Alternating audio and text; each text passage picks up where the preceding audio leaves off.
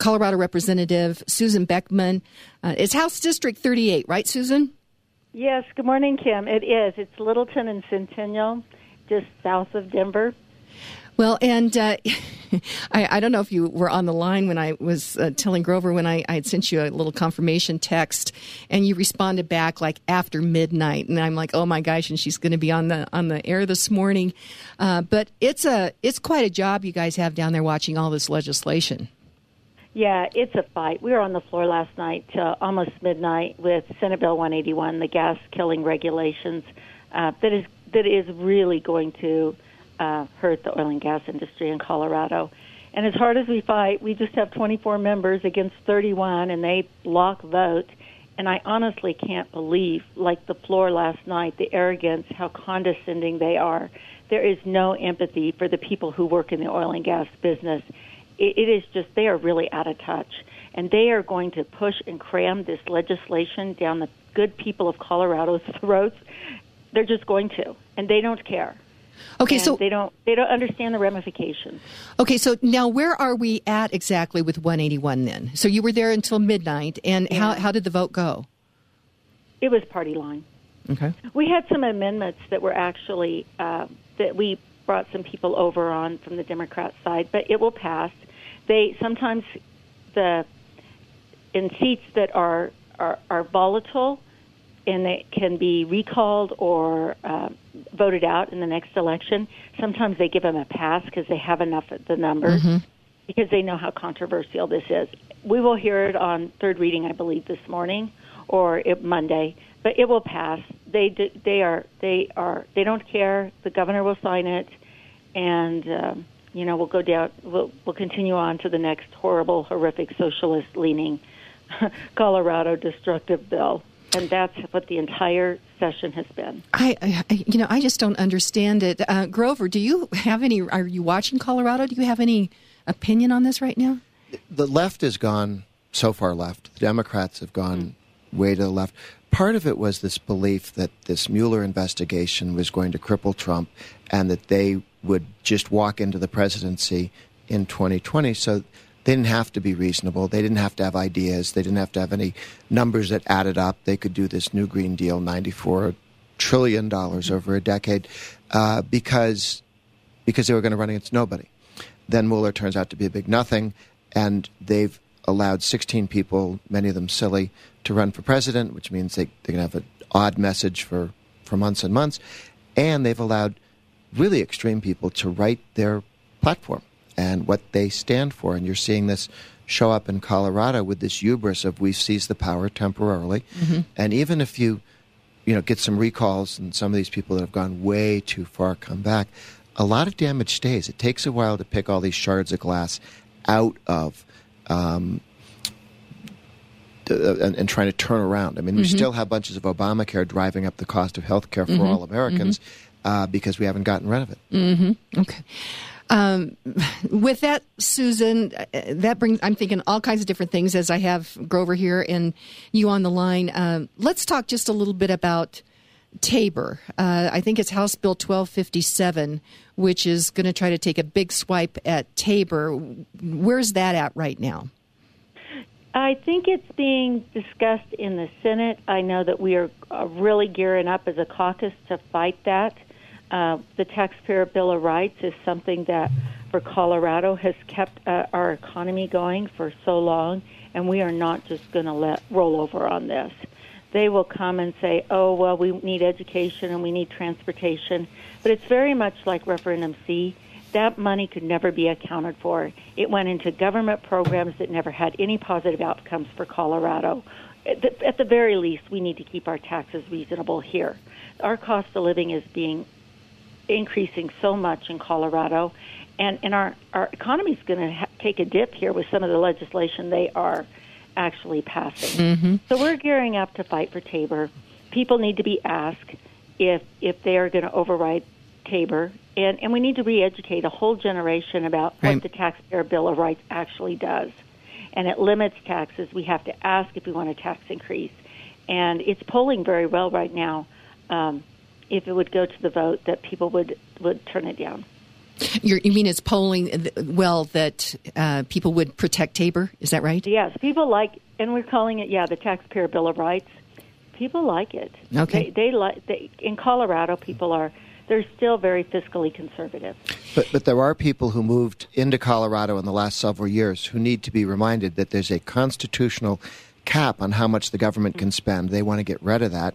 And there's a requirement that if somebody wants to raise your taxes, they have to get a vote of the people. They have to get your permission.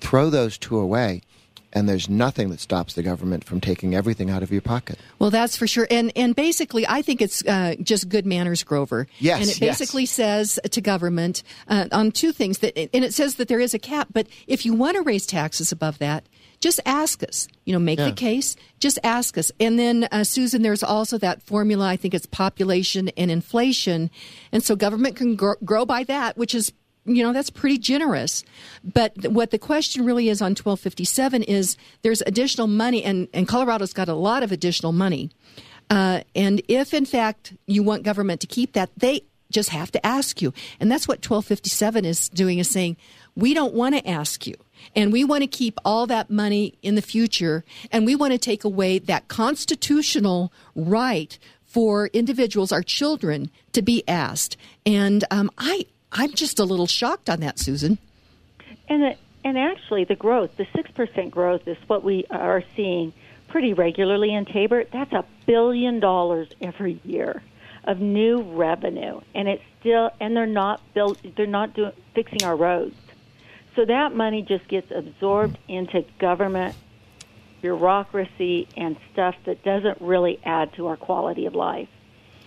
And so they're going to have to have a pretty good case. When you ask them where did referendum C money go, they, they have a hard time telling you. Uh, this money will will not go into uh, roads. It will it will just they need more growth in government, and they've got a lot of projects. You know, I'm seeing a lot of legislation this year going to a lot of nonprofits, uh, big dollars at five hundred thousand mil, um, millions of dollars into their favorite nonprofit for some kind of program or project that they uh, administer, and it's so wrong.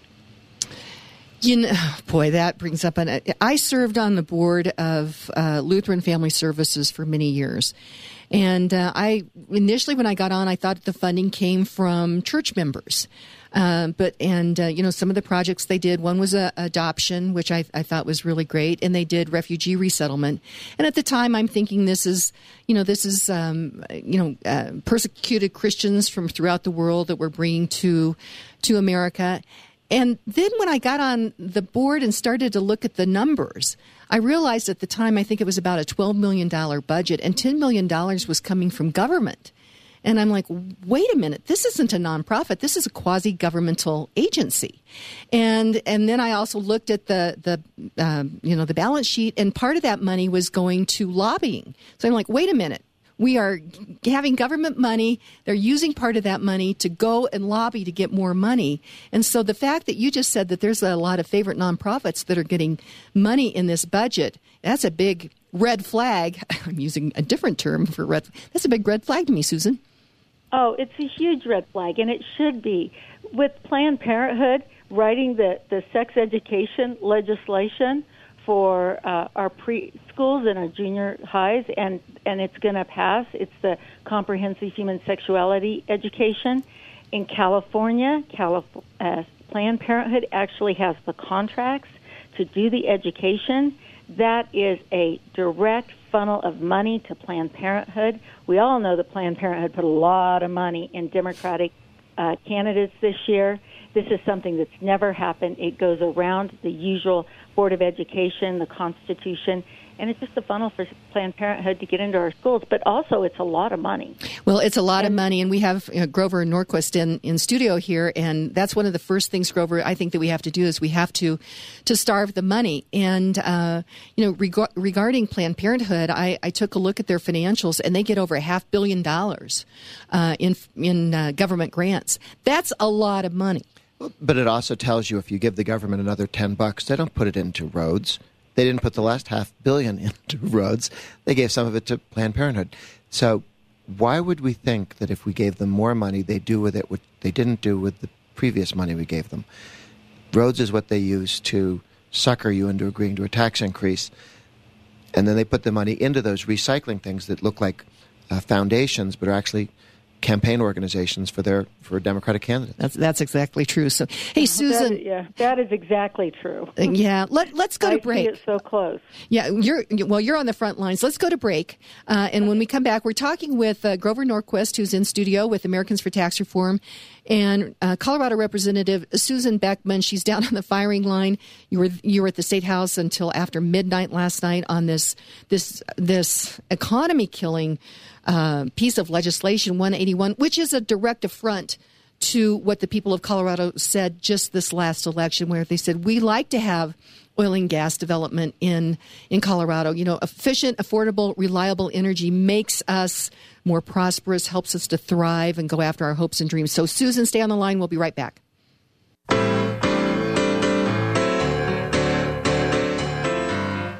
Hey, welcome back to the Americhicks with Kim Monson, where we dissect issues as right versus wrong instead of right versus left, agree or disagree. Let's have a conversation. Having a fabulous conversation with Grover Norquist, who is with Americans for Tax Reform. Love it. And uh, Representative, Colorado Representative Susan Beckman, uh, who's down. Uh, down under the Golden Dome. You guys, you're just having to hold the line. You know, I do a lot of these, uh, interview all of these World War II veterans. So I've learned a lot about battle talk. And you guys are down there holding the line, and it's not easy. Oh, I would agree. And, you know, we fight. We are pushing back and pushing back and doing the best we can, but we have 24 members and they have 31 members and they block and they they introduce legislation and then they are all going to vote for it. And so before we even know about it, it's it's going to pass through the system. Mm-hmm. So you, it doesn't matter what the people say. It doesn't matter if thousands of people come down and testify. It doesn't matter if thousands and thousands of people send us emails. It doesn't matter if it's against the best of what we have in Colorado. They're just going to pass it. And Colorado is becoming the most progressive state in the nation. It is. And in three months, they're doing this to us. It's so damaging. Well, I think they're overplaying their hand. Uh, but we have, and when I say we, and that that's that big swath of, of Americans that is not on that far left. That's unaffiliated. Uh, that is Republicans. That's conservatives, conservatarians, libertarians. This big swath, I think, needs to understand what's going what's going on, and we need to continue to have these conversations to make the case for individuals being able to go after their hopes and dreams. Polls show that generally Americans would like to be left alone and go after, you know, just live their lives. And instead, we've got what Grover had said government continues to make the case to have more and more of your money. But Susan, I, you had made a presentation that I thought was really fascinating. Uh, yours was a really contested race when you ran for uh, House District 38, but you saw a, a ground game. You have uh, like experience of what actually really happened uh, here in Colorado. And uh, can you share that a little bit with our listeners? Sure. The model of what a successful campaign looks like has changed dramatically in Colorado. People aren't watching all the same television shows. They're not getting the papers. There's a it's really very very difficult to get to the voter and to communicate with the voter. What the Democrats did is they went after the bottom 25% the lowest propensity to vote. They did it over the off year. They contacted them in the neighborhoods. They got them registered as unaffiliated. They talked to them about local uh, elections and local issues. They befriended them, and then they picked up their ballot. And in my race, uh, I had a swing of about 7,000 votes, which is not un- uncommon for the metro area. I was one of the few that made it through, and they did that by about 30 votes in every precinct. It was very it was very meticulous and it was very uh, ground level campaigning. We cannot do campaigning in the Republican Party like we've been doing, sending you know hundreds of mailers out to a single house late in the game. We got to get close to the people because Kim, we are the party of the people now. The Republican Party is the only party that is protecting Colorado, the good, the people, the, the workers, not the not the special interests, not the nonprofits, not the socialist agenda, but really caring about what their life is going to look like after this session. But when so you, we're going to have to get on the ground. When you think about 181, uh, which this is uh, basically going to kick oil and gas development out of Colorado, people are going to lose their jobs as they move out. Housing values go down, um, but you're kicking out. I mean. all the descriptors, uh, the intersectionality, if you if you will, of what, excuse me, what the left is trying to put forward, you know, black, Hispanic, gay, straight, man, woman. The oil and gas industry employs, you know, all those descriptors. And so while the far left radical progressives opine that they care about all these people that they're trying to, you know, bring in in this whole intersectionality conversation, they don't really give a flying rip about anybody. It's about power, and it's going to be about haves and have-nots. Um, out in California, in San Francisco area, it's the haves and the have-nots. That middle class that is uh, so important to the American dream is being kicked out. And that's one of the things, Grover Norquist, that Ronald Reagan totally appreciated was a vibrant middle class. Yeah, absolutely. And unfortunately, the Democrats are taxing the middle class uh, to continue to grow government. And it doesn't work. You eventually run out of other people's money. Well, and so, Susan, you are. Uh, down there trying to protect this middle class. And uh, you have thrown your hat in the ring for uh, GOP ch- uh, chairman here in Colorado. Uh, tell us, because uh, you've had a firsthand experience in this last election, what would you do?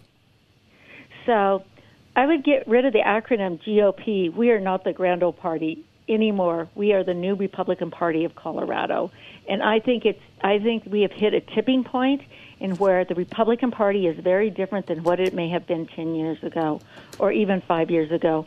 We are a party of the people. We represent not the special interests and not even big business or business. Right now, we're just fighting for the people on the ground so that their kids can go to school and they can get an education and th- that they can have a job and live in the middle class in Colorado. Um, what I will do is turn this model upside down. For the last six years, we've had this model where money gets raised, a lot of money, it goes to consultants. About 30% is taken off the top, and then we do mailers. That does not work. We have to understand the volunteers and the people on the ground are those uh, people that are going to help us win these elections. And we are going to be joined by new people from the inner city churches that are down there protesting at the at mm-hmm. the Capitol we're going to be joined by the oil and gas industry workers from young mothers with children who do not like this sex education bill. We have an opportunity to really have a very strong ground game, neighborhood by neighborhood, precinct by precinct, getting new voters registered and getting the, their vote, and also to have a huge Republican turnout.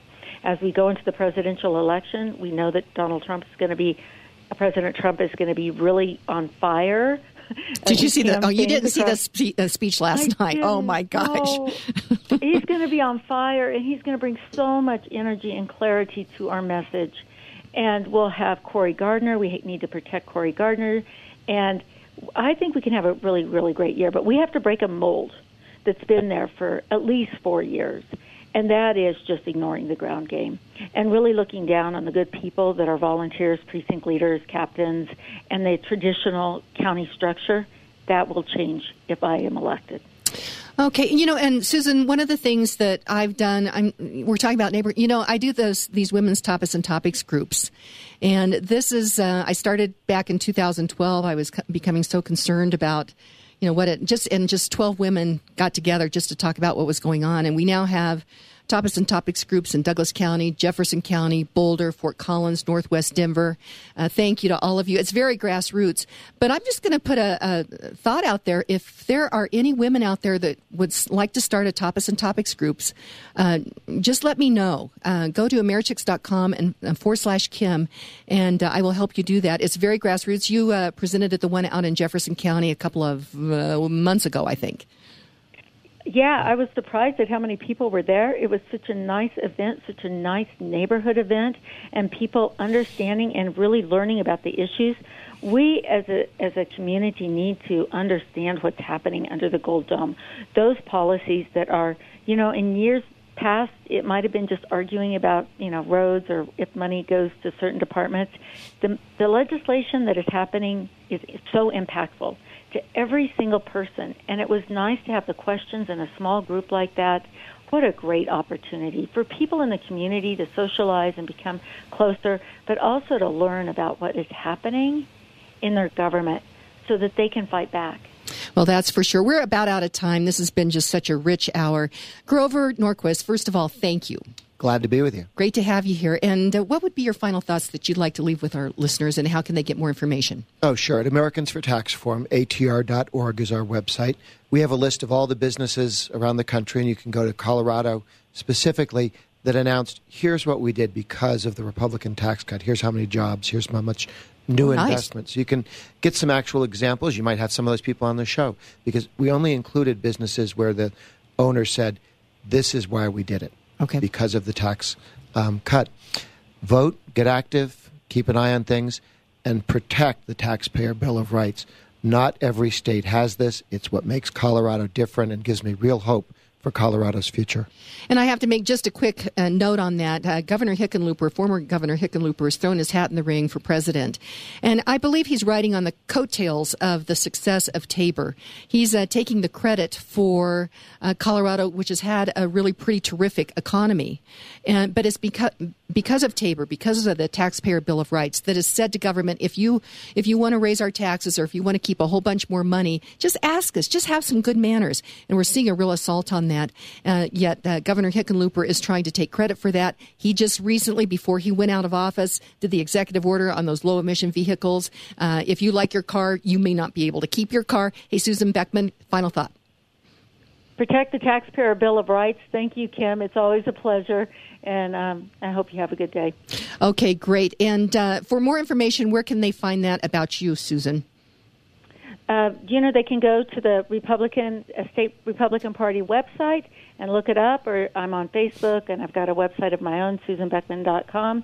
Um, there's a lot of information out there about me. And tomorrow's the assembly, so it should be a great day. I'm really looking forward to it. We've got about 500 people from the Central Committee going to come, and we're going to have new leadership for the Republican Party in the state of Colorado as we move forward into this very important election cycle.